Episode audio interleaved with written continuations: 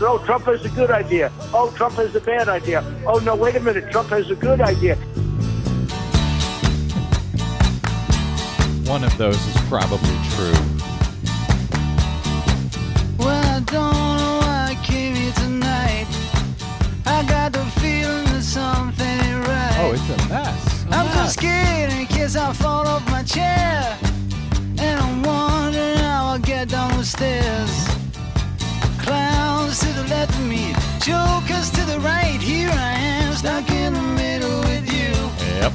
Yes, I'm stuck From Pacifica Radio's. KPFK in Los Angeles. wonder what it is This is your BradCast, as heard on 90.7 FM in LA, 91.7 FM KYAQ on the Oregon Central Coast, 98.7 FM in Santa Barbara, 93.7 FM in San Diego, 99.5 FM in Ridgecrest and China Lake, and coast to coast and around the globe on kpfk.org. On the Progressive Voices channel on Netroots Radio, Indie Media Weekly, FYI Nation, Radio or Not, Radio Free Brooklyn, and five days a week on Radio Sputnik. I'm Brad Friedman, your friendly, friendly investigative blogger, journalist, troublemaker, muckraker, all around swell fellow from bradblog.com. Thank you for joining us for another action packed, thrilling adventure, and it is today. It certainly is. We'll have some. Uh, well, we talked. Uh, we we talked. Was it last week or so about this? Um, the good news that had been coming out of Texas concerning the photo ID restrictions that were placed on voters by the Republicans there, the Republicans who have been trying to do this for years in order to disenfranchise Democratic leaning voters. We had that that breaking news as the appeals court down there, the Fifth Circuit Court of Appeals, agreed with the lower court that in fact the restrictions put on voting were a violation of the Voting Rights Act, and that court, the appellate court, theoretically struck it down. That was the good news. Well, Ernest A. Canning, our analyst over at uh, our legal analyst over at bradblog.com says, well, the news may not be quite as good as it initially seemed. Because in fact, though that law was in theory struck down, it's actually and practically still in effect right now, and it likely will be during the uh, state primaries coming up in Texas later this year as well as during next year's presidential primary in uh, in Texas in March, and even during next year's presidential election itself. Even though all the courts so far agree this law is illegal and should be shut down, Ernie Canning will be here to explain. He wrote about it at bradblog.com late last week, and he will join us uh, momentarily to explain, uh, as the headline at bradblog.com says, Fifth Circuit decision could leave hundreds of thousands without the right to vote in Texas. So we will explain. He'll be here uh, shortly. We've got a lot more ahead on this uh, broadcast today, including, yes, some Donald Trump news, because as you know, he owns the news cycle as usual uh, all weekend long, all week, all month, all year, every year. It's just, it's Donald Trump's world. We just live in it. And you ought to know that by now. That's true no matter how wrong and dumb the stuff uh, that he says actually is. Uh, also, if I've got some time, I've had some interesting responses uh, to my rant last week uh, in response to the new British government study finding that uh, finding underscoring, in fact, the health benefits of e-cigs. Exactly what we've told you for so long on this program. Uh, some interesting responses all over the place to that, uh, and much more ahead. But first, before we get to all of that, uh, the Dow. The Dow fell about 1,000 points at the opening bell on Monday amid a global sell off and after a roller coaster ride throughout the day, reports ABC News. Uh, the, the Dow was down more than 588 points at the closing bell, down more than 3.58%, its worst day in four years. Today's loss comes on the heels of Friday's dive when the Dow lost about 530 points, down 3.1%. at the close of that trading day. So, what the hell is going on? Uh, when something like this happens, there is one man we turn to. Uh, David Dayen is a financial reporter and contributing writer at Salon, Fiscal Times, New Republic, The American Prospect, Guardian, Huffington Post, Politico, and everywhere else, including here on the BradCast, where we like to turn to him. Uh, David Dayen, uh, welcome back to the BradCast, my friend. Thank you. So, uh, what the hell happened today on the Dow, and does it matter for actual human beings? How's yeah, that? First of all, to uh, I don't think it can be stressed enough that the stock market is not the economy. Okay. I mean, if you go out uh, into your community right now and talk to 10 people, Mm-hmm. most of them might know that the stock market went down. But then if you ask them, well, do you own any stocks? Uh, it's likely that 9 out of 10 of those people do not.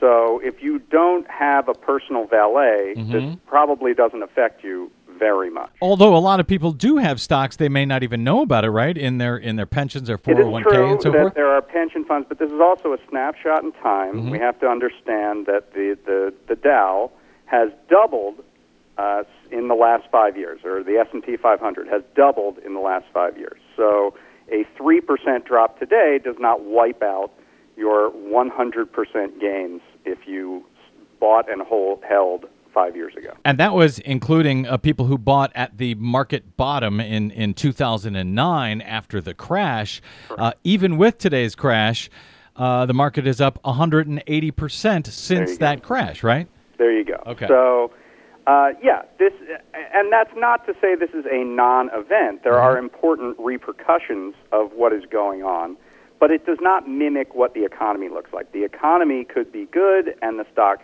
market could go down. The economy could be bad, and the stock market can go up. I would argue that the last five years, when the stock market actually doubled and and was going great guns, the economy was actually not moving too well. Right. Uh, what we had was a situation where profits were at a record high, but wages were pretty flat.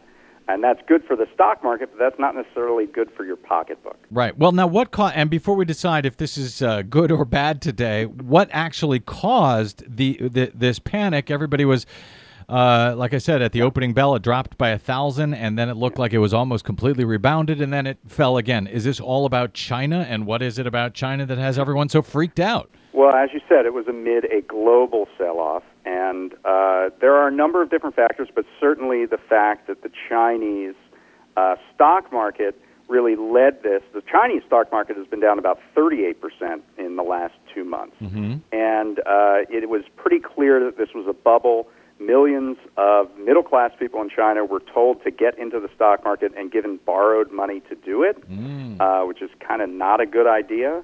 And uh, we're seeing the kind of predictable repercussions of that. And a couple weeks ago, what China did in reaction is they allowed their currency to devalue. Mm-hmm. And what people took from this is that this was a sign that the Chinese economy, not just the stock market, was faltering to some extent. So they were trying to devalue their currency so that their goods that they export were cheaper and more attractive to customers all around the world. So the idea is that this was a sign China's economy is going well. If China's economy isn't going well, it's the second largest in the world. That will have repercussions for a number of different other countries.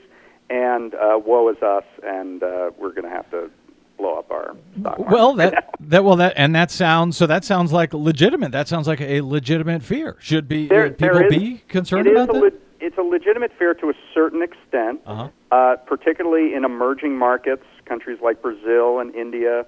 Uh, but what it means for the United States is actually kind of interesting because when the global economy looks like it's headed for rough waters, when you have trouble in China and Europe isn't growing very much, uh, typically what investors do is what is called a flight to safety. And that flight typically goes into the safest instrument they can find that won't lose money, and that is U.S. Treasury bonds.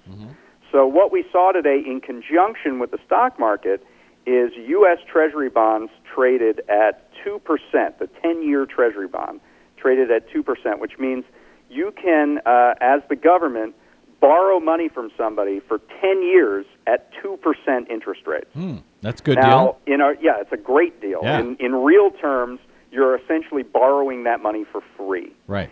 And uh, so this would be a perfect time to spend a couple hundred billion dollars and improve the things that are crumbling in our society. Uh, for example, bridges and the uh, broadband system and the electrical grid and water systems. All of these infrastructure projects that we know are needed down the road. This is a perfect time to borrow money to actually fix them. Uh, I, I suspect we won't do that. I was going to. Sounds like you got a big a butt coming uh, after that. So we're not going to do that after We're all? not going to do that, even though it is the most cost-effective time in the world to do that right now, uh, because obviously we have a Republican Congress that is uh, consumed Mm-hmm. with concern about deficits and things like that, and they're not going to want that uh, socialist in the White House to spend a bunch of federal money uh, because then we'd have to borrow money and blah blah blah. So.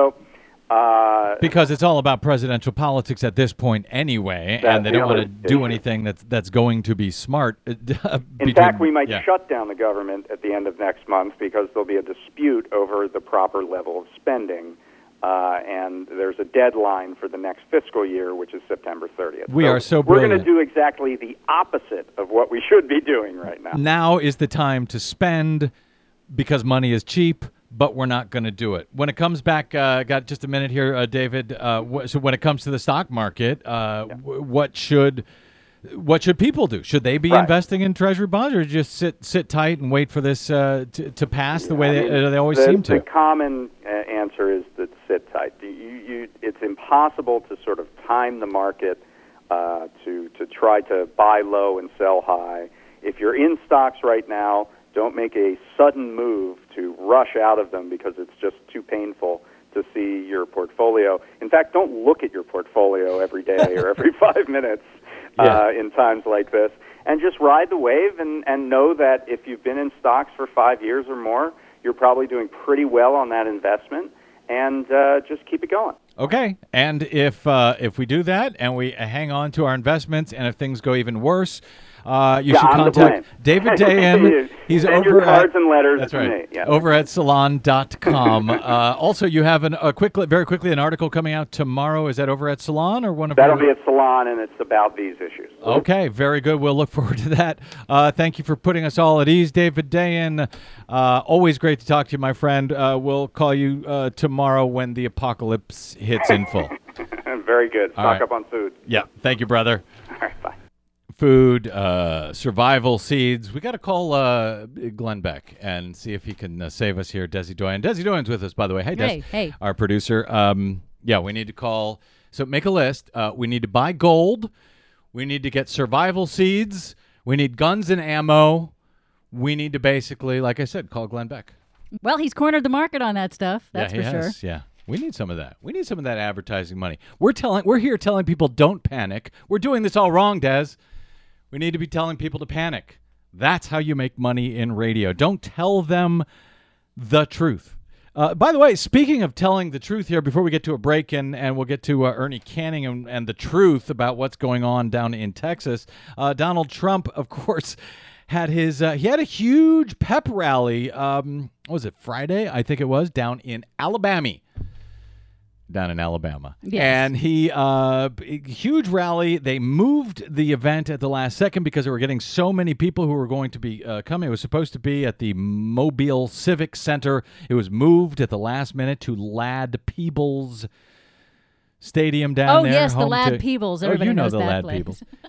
Home to the University of uh, South Alabama Jaguars because interest soared. Trump's campaign had claimed that there had been more than 35,000 people who had applied for tickets to the event. And at one point, they even said 42,000 people that they expected. So they moved it to this stadium.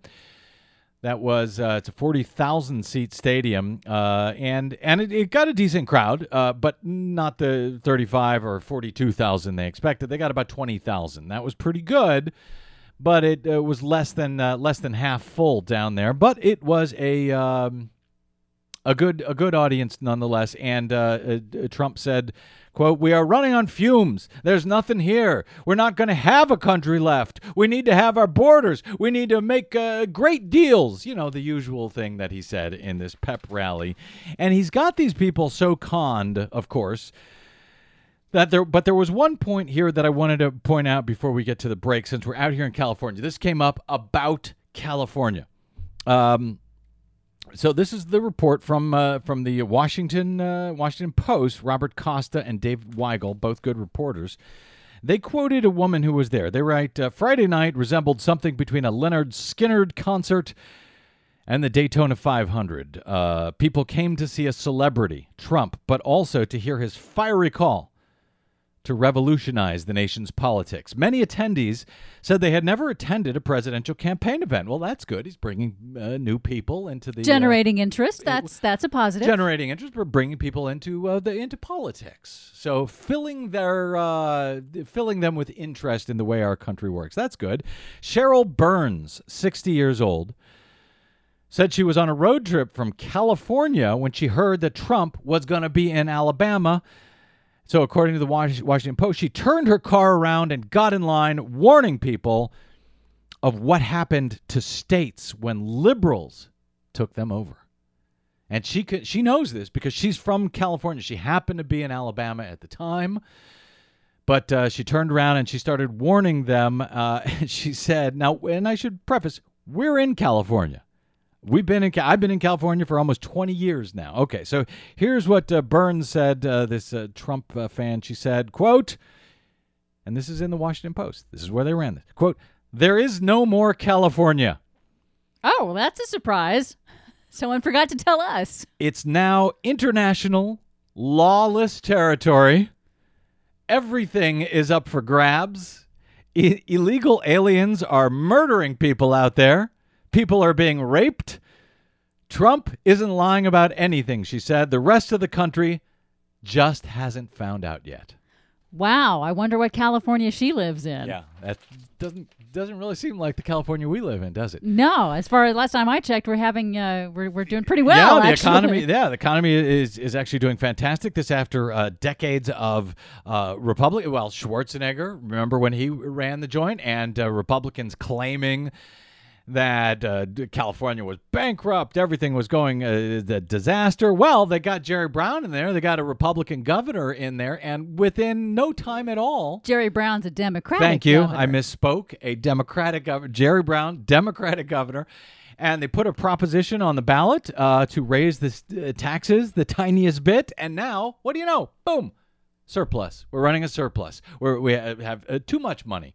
The only problem that, and by the way, and down here, we're in Los Angeles. L- Los Angeles, downtown LA, is thriving. It's going through a renaissance. Out here in Hollywood, where we are, there is an astounding amount of development going on. Uh, it is not filled, to my knowledge, with uh, illegal immigrants raping and murdering. Well, Uh, the local news has failed to report that, and that would be unusual for local news to fail to, to report not crime. right. Well, exactly. I mean, if anything, out here in Hollywood, uh, it's the yuppies and the gentrification that's going on. That's the problem. The biggest problem, of course, across the state, uh, is we ain't got no water. And uh, that's the problem. And it has nothing to do, uh, frankly, with uh, immigrants, documented or otherwise. Uh, I was going to say it has nothing to do with Republicans or Democrats, but that's not entirely true either. It does have something to do with the lack of action from both parties, but now mostly Republicans who are holding things up. We're going to be talking later in the week uh, with David Roberts from uh, from Vox.com, formerly of Grist, about uh, Californian Carly Fiorina, who went on the what do we call this on the YouTube? She went on the Yahoos with uh, Katie Couric, and they actually talked. They actually discussed climate change for about four minutes, which is a long time in mainstream corporate media news. Uh, the problem is that everything Carly Fiorina said in that four minute riff is completely wrong. We'll have uh, David Roberts here later in the week to talk about that. Trump also said something that was completely wrong about the environment. We'll try to get to that a little bit later in the show because I know we got Ernie Canning standing by. But uh, I just wanted to report to those people who have may have read it in the Washington Post that there is no more California, that it is now international lawless territory out here, that everything is up for grabs, that illegal aliens are murdering people, and that people are being raped, and that Trump isn't lying about anything. All of that is completely untrue, despite what you may have read in the Washington Post and what you may hear on Fox News and what it may be that Donald Trump is lying to you about lately. Don't believe it. Instead, listen to the BradCast because we tell you the truth. And we're going to do that with Ernie Canning in a moment. Right after this, I'm Brad Friedman, and this is your truthful BradCast. Hello, this is Congressman Brad Sherman from America's best named city, Sherman Oaks and it's great to be a Brad on the BradCast.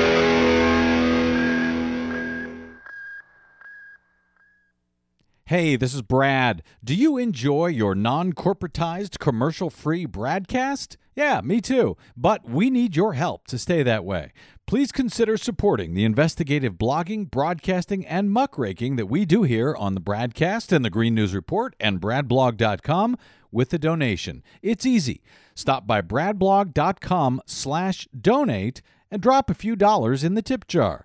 You can make a one time contribution or an automatic monthly donation of any amount you like. It's easy. It'll take you about 60 seconds and you'll help me and Desi stay on the air to continue our troublemaking and muckraking without the corporate influence of anyone. Got it? Thanks. Stop by bradblog.com slash donate to help us out today.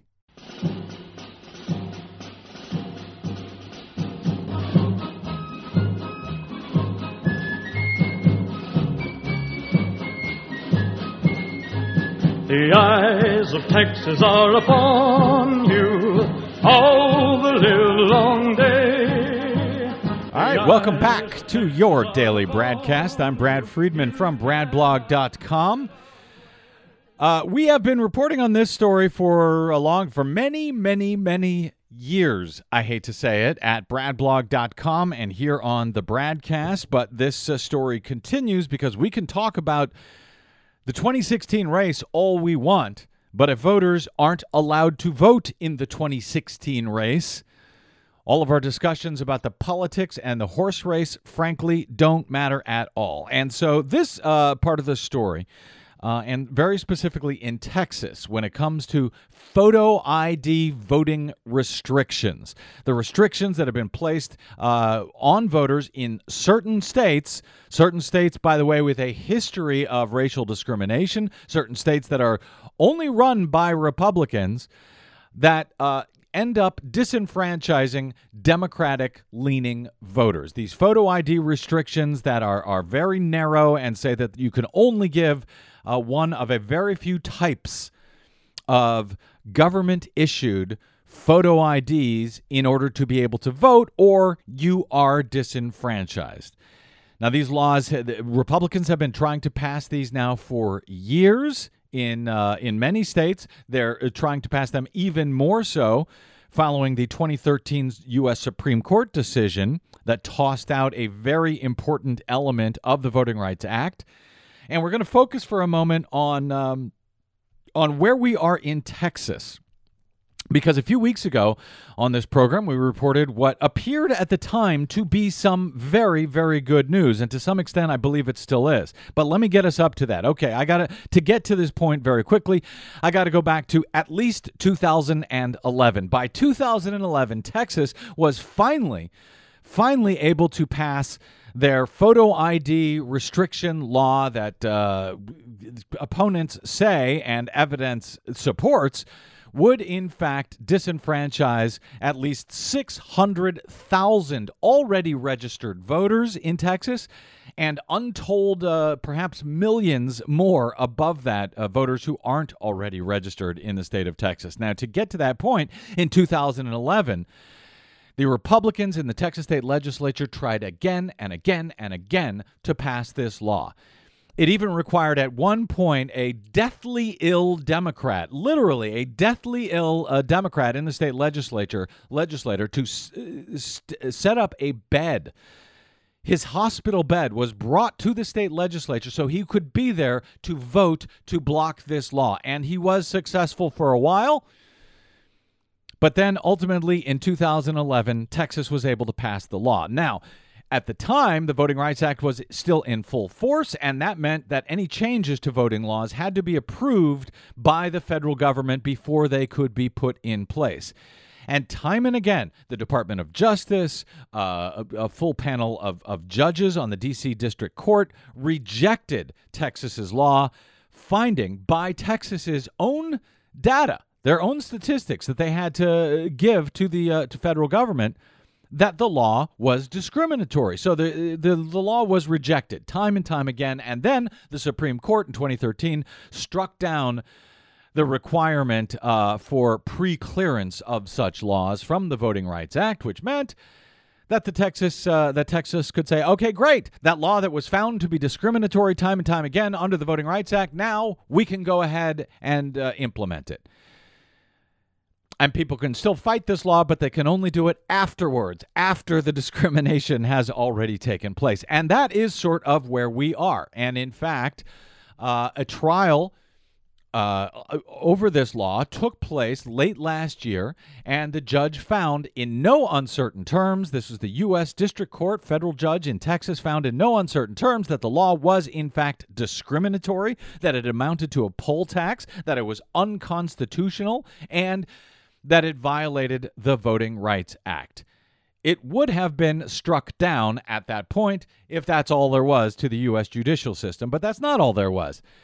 It ended up being appealed, and the appellate court, the Fifth Circuit Appellate Court, said at the time, well, you know what?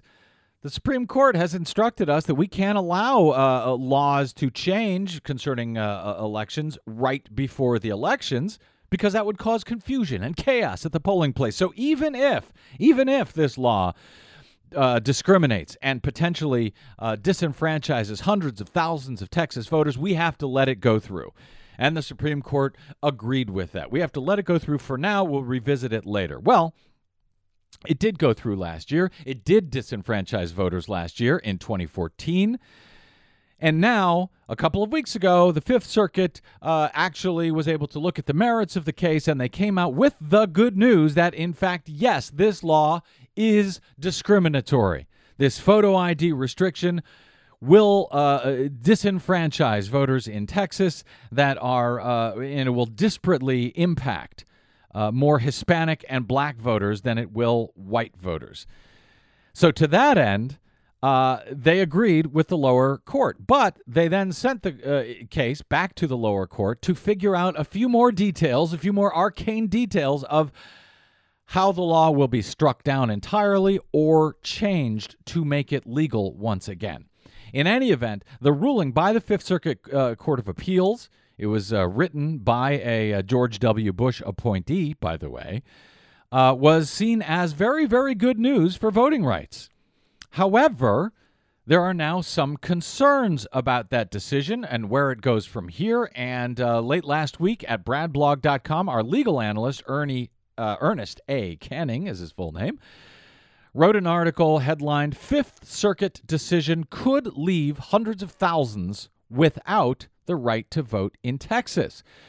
While its recent decision upheld a lower court finding that the state's photo ID law was discriminatory, more than 600,000 lawfully registered voters could still be disenfranchised in 2016. Joining us to explain why that is and what the concerns are about this otherwise good news decision a few weeks ago is our friend Ernie Canning, legal analyst from bradblog.com. Hey, Ernie, welcome back to the BradCast. Hi, Brad. Okay, did I describe the history uh, correctly up until this point before we get into uh, why you have these concerns that uh, you wrote about at Bradblog last week? You did. Okay. With that in mind, uh, I thought this was uh, great news. Fifth Circuit struck down this uh, this law, agreed with the lower court's decision that it was discriminatory, and yet, Ernie Canning, apparently that's not good enough for you, is it? Well, it's one thing to say the law was struck down in the sense that they found that it violated the provisions of the Voting Rights Act. It's another to say whether or not the law is still in place. By not lifting the stay they had imposed just before the last election on the on what was supposed to be a permanent injunction. Um, they've left uh, uh, Texas Republicans. In fact, uh, Attorney General Ken Paxton, the guy that's now facing an indictment for for alleged securities fraud, to say that this was a victory and that the law remains in effect. Uh, right now, as we're as we're speaking, uh, if an election was held today in Texas, there would be no one to stop uh, uh, Texas from enforcing a law that has now been found by the Court of Appeal to violate the Voting Rights Act because it disenfranchises 195% more Hispanics than uh, ang- their Anglo peers and 305 more uh, percent greater number of uh, African Americans than their than their Anglo peers. So, uh, uh, you know, it, it clearly discriminates against uh, uh, uh, minorities and the poor, and yet they would still enforce it because the injunction's not enforced. So, when you said the injunction's not enforced, let me make sure I understand this math correctly. When the lower court said uh, found originally late last year that this was unconstitutional, that it was illegal, it violated the Voting Rights Act, violated the Constitution, that judge immediately. Uh, uh, uh, put an injunction on that law, said it cannot be enforced. And yet, when the Fifth Circuit Appellate Court uh, came around and uh, citing the Supreme Court saying, hey, you can't change the law, they lifted that injunction. They put a stay on it so that injunction is not in place and the law can uh, still be used. And that is where we are today. The Fifth Circuit, even though they later on came back and, and, and found the lower court was correct, they did not remove the stay on that injunction. So the law is still enacted, still enforceable, even though it's been found to be uh, illegal?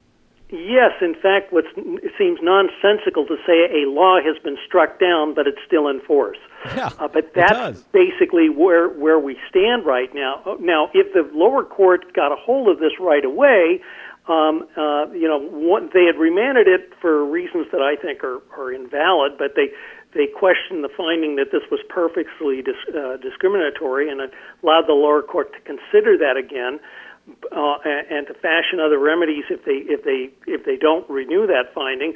But the bottom line is that, um, as Rick Hasen uh, mentioned, that uh, Texas Republicans are probably not wa- going to want to go through the uh, lower court cycle again. Instead, they'll probably go up to the full Fifth Circuit for a rehearing en banc, and if that fails, to go up to the Supreme Court. And you can see where just if if you keep in mind the injunction uh, was lifted last November, and here it is now we're in August, and we finally get the Fifth Circuit decision. This is the panel decision. Mm-hmm. Well, if they go up again, they can drag it on.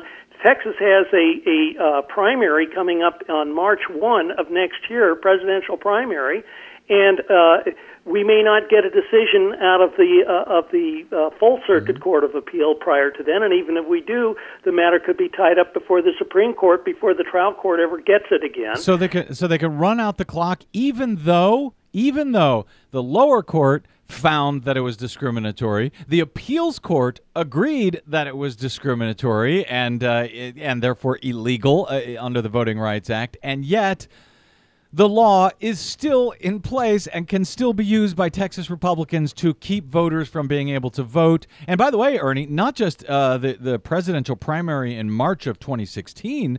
Uh, there are elections coming up there, uh, state, uh, you know, local uh, primary elections, local elections coming up, as I understand, this fall in, uh, I, I think it's October or, or December in various places across the state. That's going to disenfranchise voters during in those local elections as well as they run out the clock. And I've even seen it speculated elsewhere that if they take this long enough, and I, I think you wrote about this as well, if Texas stalls long enough, they could even keep this law uh, in play, even though it's been found illegal twice, all the way through the uh, November general uh, presidential 2016 election. Is that right as well? It depends on how successful they are in running out the clock. One of the big problems that I have with the whole thing dating back, I mean, none of these problems would have occurred if if the Supreme the right wing majority on the Supreme Court had not gutted uh, uh, the, the Section Five of the Voting Rights Act uh, back in in 2013.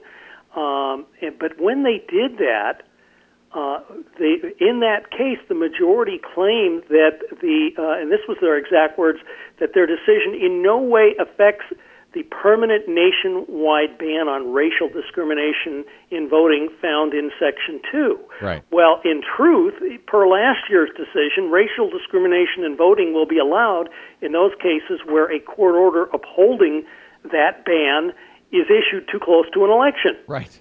So, so it's perfectly, oh, you know, it, Yeah. it, it's one thing to say that it's illegal to discriminate in voting, and another thing to say that we're going to actually protect voters against discrimination. and and that's because they had uh, in these various sections of the Voting Rights Act, uh, one section required that states like Texas, with a long history of racial disenfranchisement, racial dis- discrimination at the polls, that those jurisdictions had to get approval first before they changed their laws. Because, and we talked about this a couple weeks ago. Uh, we uh, did an anniversary show on the 50th anniversary of the Voting Rights Act, which was just about two weeks ago that uh, those jurisdictions, what made the Voting Rights Act so revolutionary was that it required them to uh, get approval for these changes before they could disenfranchise voters. Because folks, particularly in the South during the Jim Crow era, they just kept changing the laws all the time because they know how long it takes to get through the courts and everything else.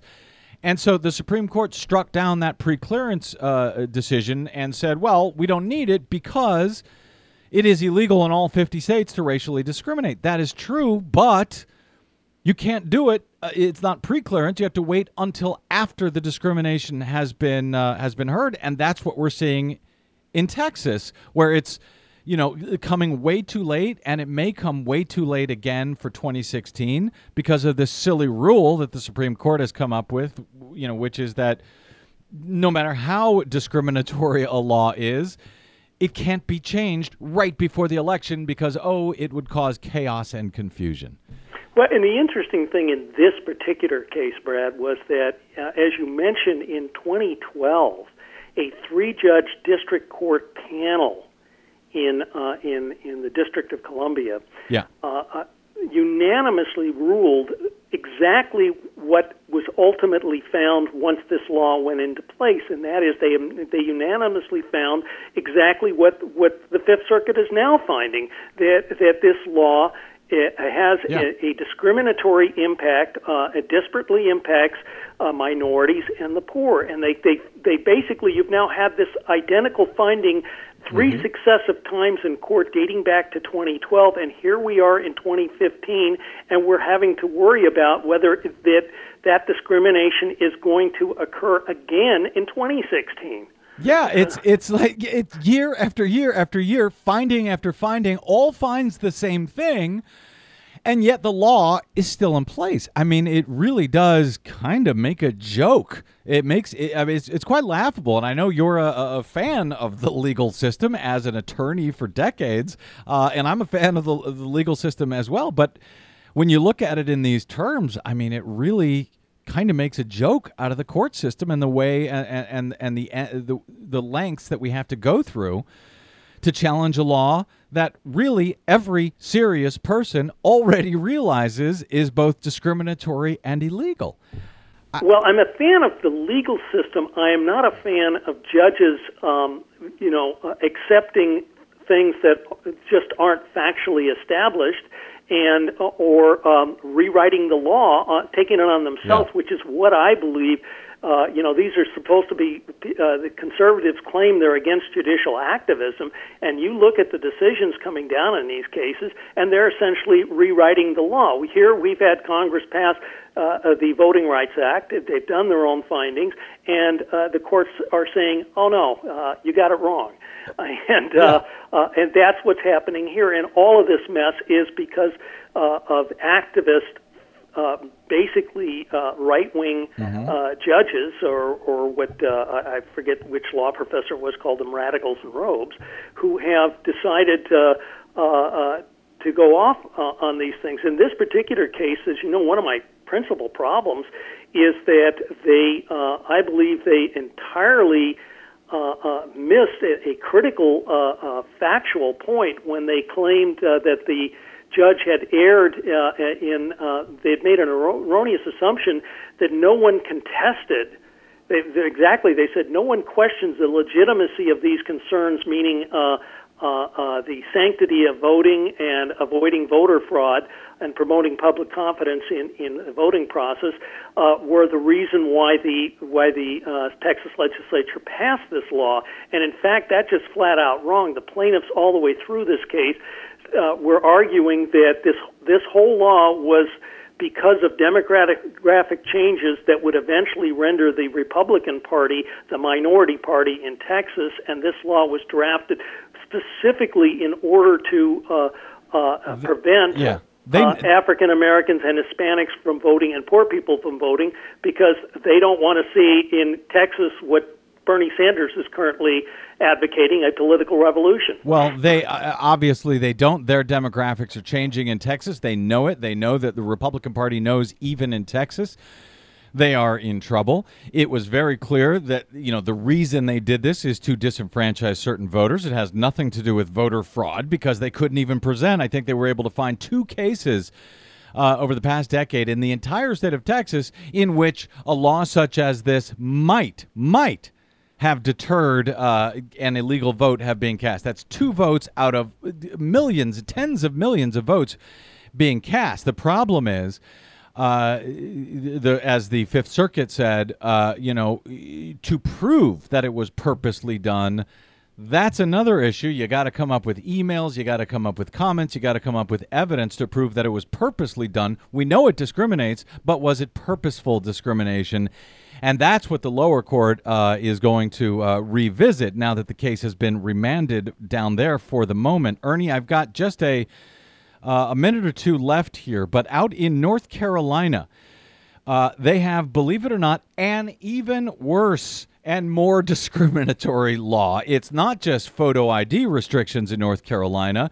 Uh, they've also uh, shortened early voting. They have uh, uh taken away same day uh, registration and voting, the uh, pre registration of 16 and 17 year olds. It is the mother of all voter suppression laws that Republicans passed in North Carolina. And again, they did it just immediately after the Supreme Court removed the uh, gutted the Voting Rights Act and said, "Hey, we don't have a problem with uh, discriminatory voting laws anymore." So um, one element of the North Carolina case, which uh, was recently tried earlier this summer, one element was the photo ID restriction, and plaintiffs agreed for the moment to set that photo ID restriction aside to not hear the facts on it uh, while they examined a change that North Carolina Republicans made. And basically, the change uh, to the photo ID restriction would allow voters without a photo ID to sign a quote, reasonable impediment declaration. They'd have to provide their date of birth, the last four digits of the social security number, or present a voter registration card. And voters who uh, signed that declaration would then be allowed to vote by a provisional ballot. Now, the plaintiffs in that case in North Carolina, uh, the, a lot of people challenging that, the federal government challenging it, as well as the uh, North Carolina Republicans are looking to see if they can work out a deal, if that will be enough to assuage the concerns uh, so that we can move forward. Uh, do you see that as a possibility? That that will then allow voters to vote after all in North Carolina, and could that also be a solution to the Texas case to make this all go away, so we can get on with the act of, you know, voting, uh, democracy, and governing in this country? I think that creating a two tiered system in which certain voters are permitted to vote and you know their votes are going to be counted, and uh, provisional ballots that all too often are not counted is a prescription for disaster. Um, the plaintiffs, I know in the in the um, North Carolina case, yeah. have suggested that they will a proposed consent decree, but I don't I suspect that the plaintiffs have not agreed to and will not agree to uh, uh, the, this whole provisional ballot thing. I think the suggestion of of coming up with alternative means of identification is a good one. In fact, uh, Rick Hasen uh, suggested that, and to a degree, the Fifth Circuit did too. If they find this is not a deliberate uh, um, uh, violation. And according to the Fifth Circuit, if it is a, de- a deliberate violation, on the contrary, you'd have to, which is what they're alleging, by the way, in North Carolina as well, that if the judge again finds there's a deliberate violation, the remedy would be a total injunction.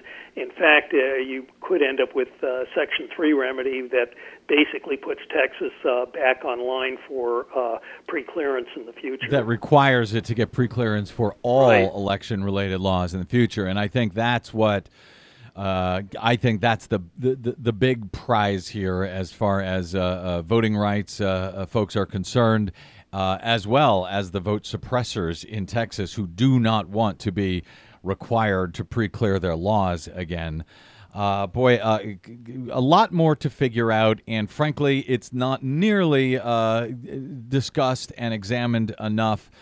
Uh, at least not as much as you know uh, w- what Donald Trump said today, uh, you know, uh, or or Hillary's email. You know, this is stuff that actually matters. This is what will determine who will be the next president of the United States. But not just that uh, you know, governors, senators, congressmen, local officials. It all comes down to being able to cast a legal vote.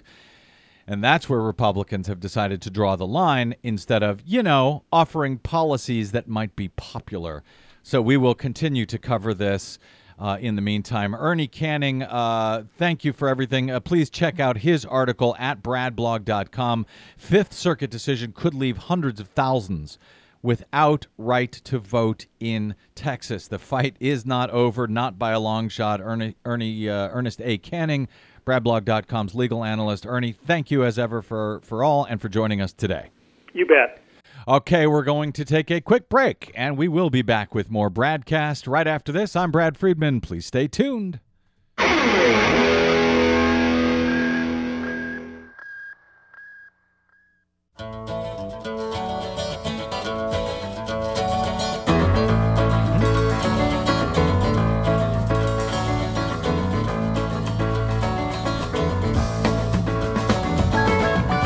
Welcome back to the Bradcast. Brad Friedman from bradblog.com. Speaking of Texas and messing with Texas, you know, we, we talked recently about how now, at this point, Texas is the only state in the union with more than 20% of its uh, of its citizenry uninsured by uh, health insurance that lacking health insurance. It used to be there was a I don't know about a dozen states or so where 20% of the people who live there had no health insurance. Uh, now only Texas. Congratulations, Texas.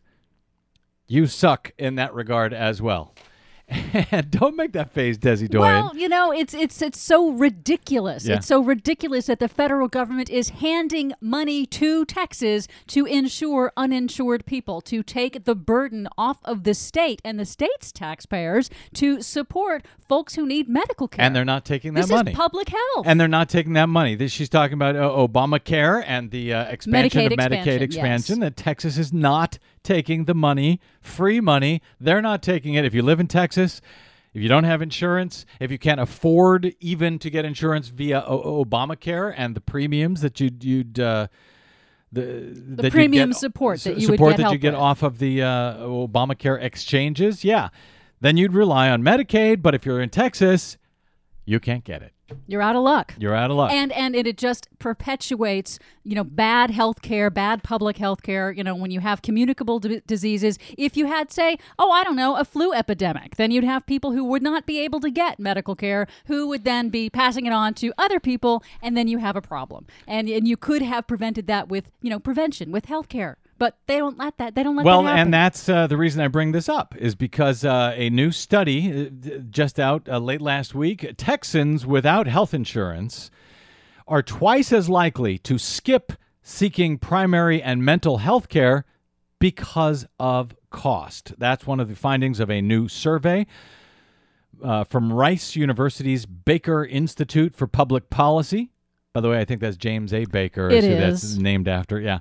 Uh, Rice University's uh, Baker Institute and the Episcopal Health Foundation. The report found that in the past uh, year, 32% of uninsured adult Texans say they skipped primary care due to costs, compared with just 16% of adults who have health insurance. When it comes to mental health or counseling, 12% of uninsured Texans said they had delayed care compared with 6% of adults with insurance. And this is one of those things. Remember in the, the fight over Obamacare, the Affordable Care Act, nobody in this uh, country goes without health care. Any everybody has health care. You just all you have to do is go to the emergency room to get your health care if you don't have health insurance. But the problem is people don't go to the emergency room for their primary care.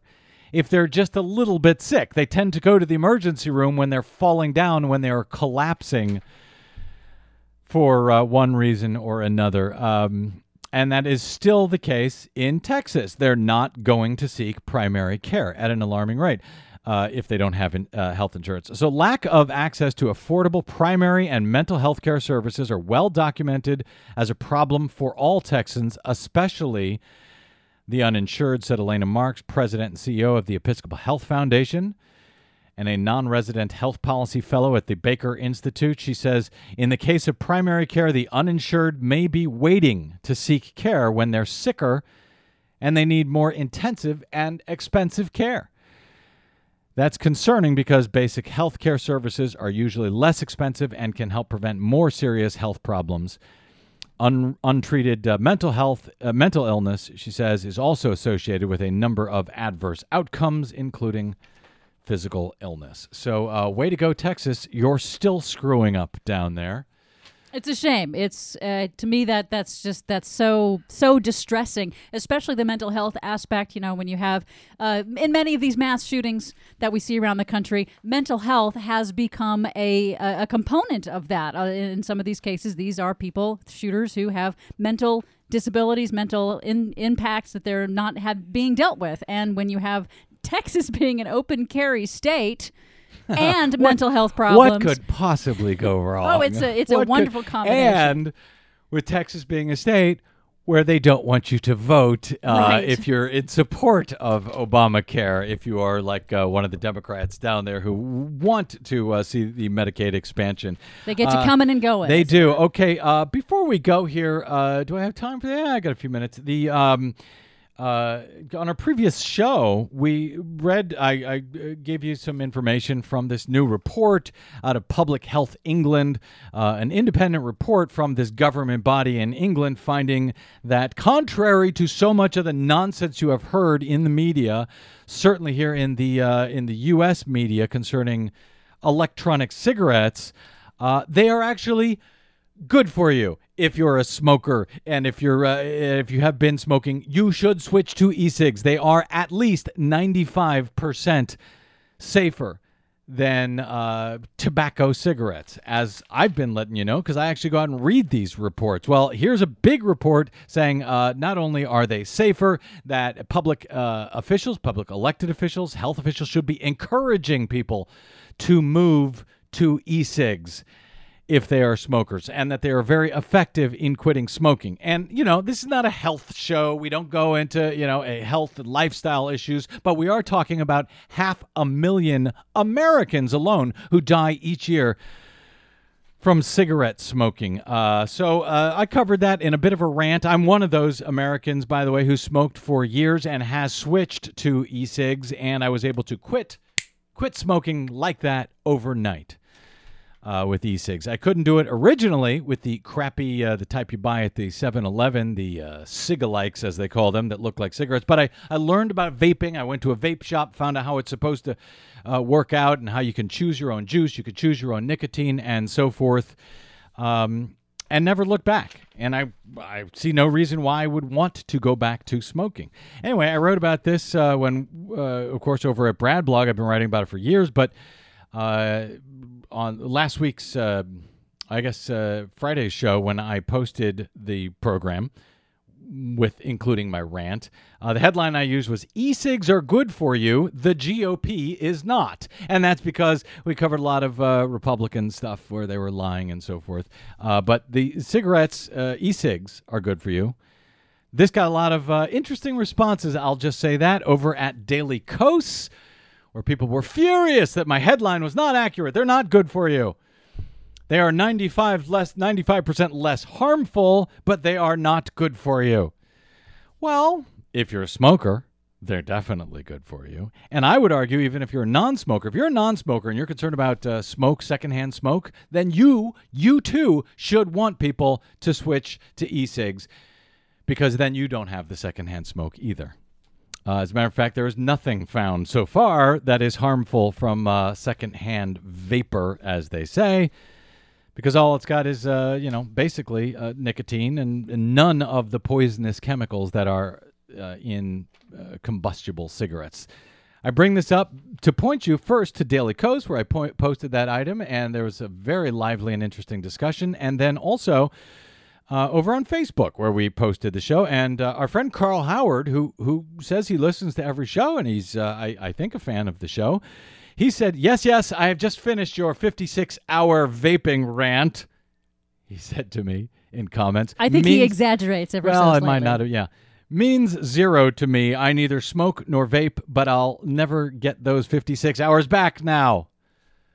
Well, that was kind of harsh, Carl. Uh, and I, I noted that boy, he never complains when I spend the same amount of time talking about other ways to save far fewer lives, like uh, when we cover the death penalty or cops killing people.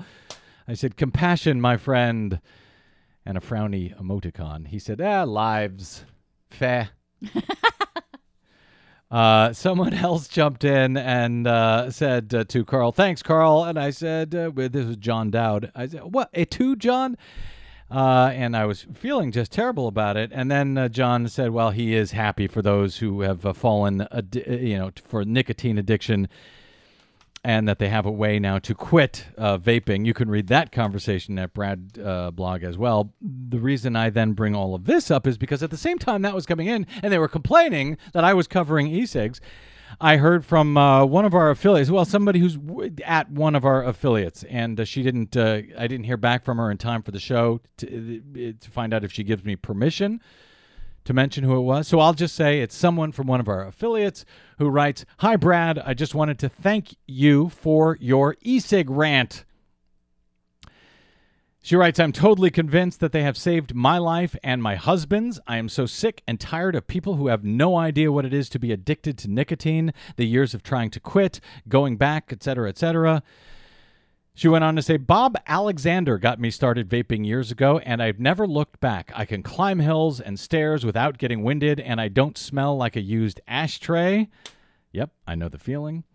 She goes on to say, Anyway, you touched a very personal place, and I wanted to thank you. So there's a lot of. Uh, a lot of different feelings about it, but you know what? The ones who are uh, saving their lives, uh, those are the ones I suspect I listen to the most. Uh, so thank you uh, for that. And one last note here Bob Alexander, she mentioned. Um, Bob writes and uh, produces for, for fans of the Mike Malloy Show, another fantastic progressive program out there that I guest hosted for what, about five years.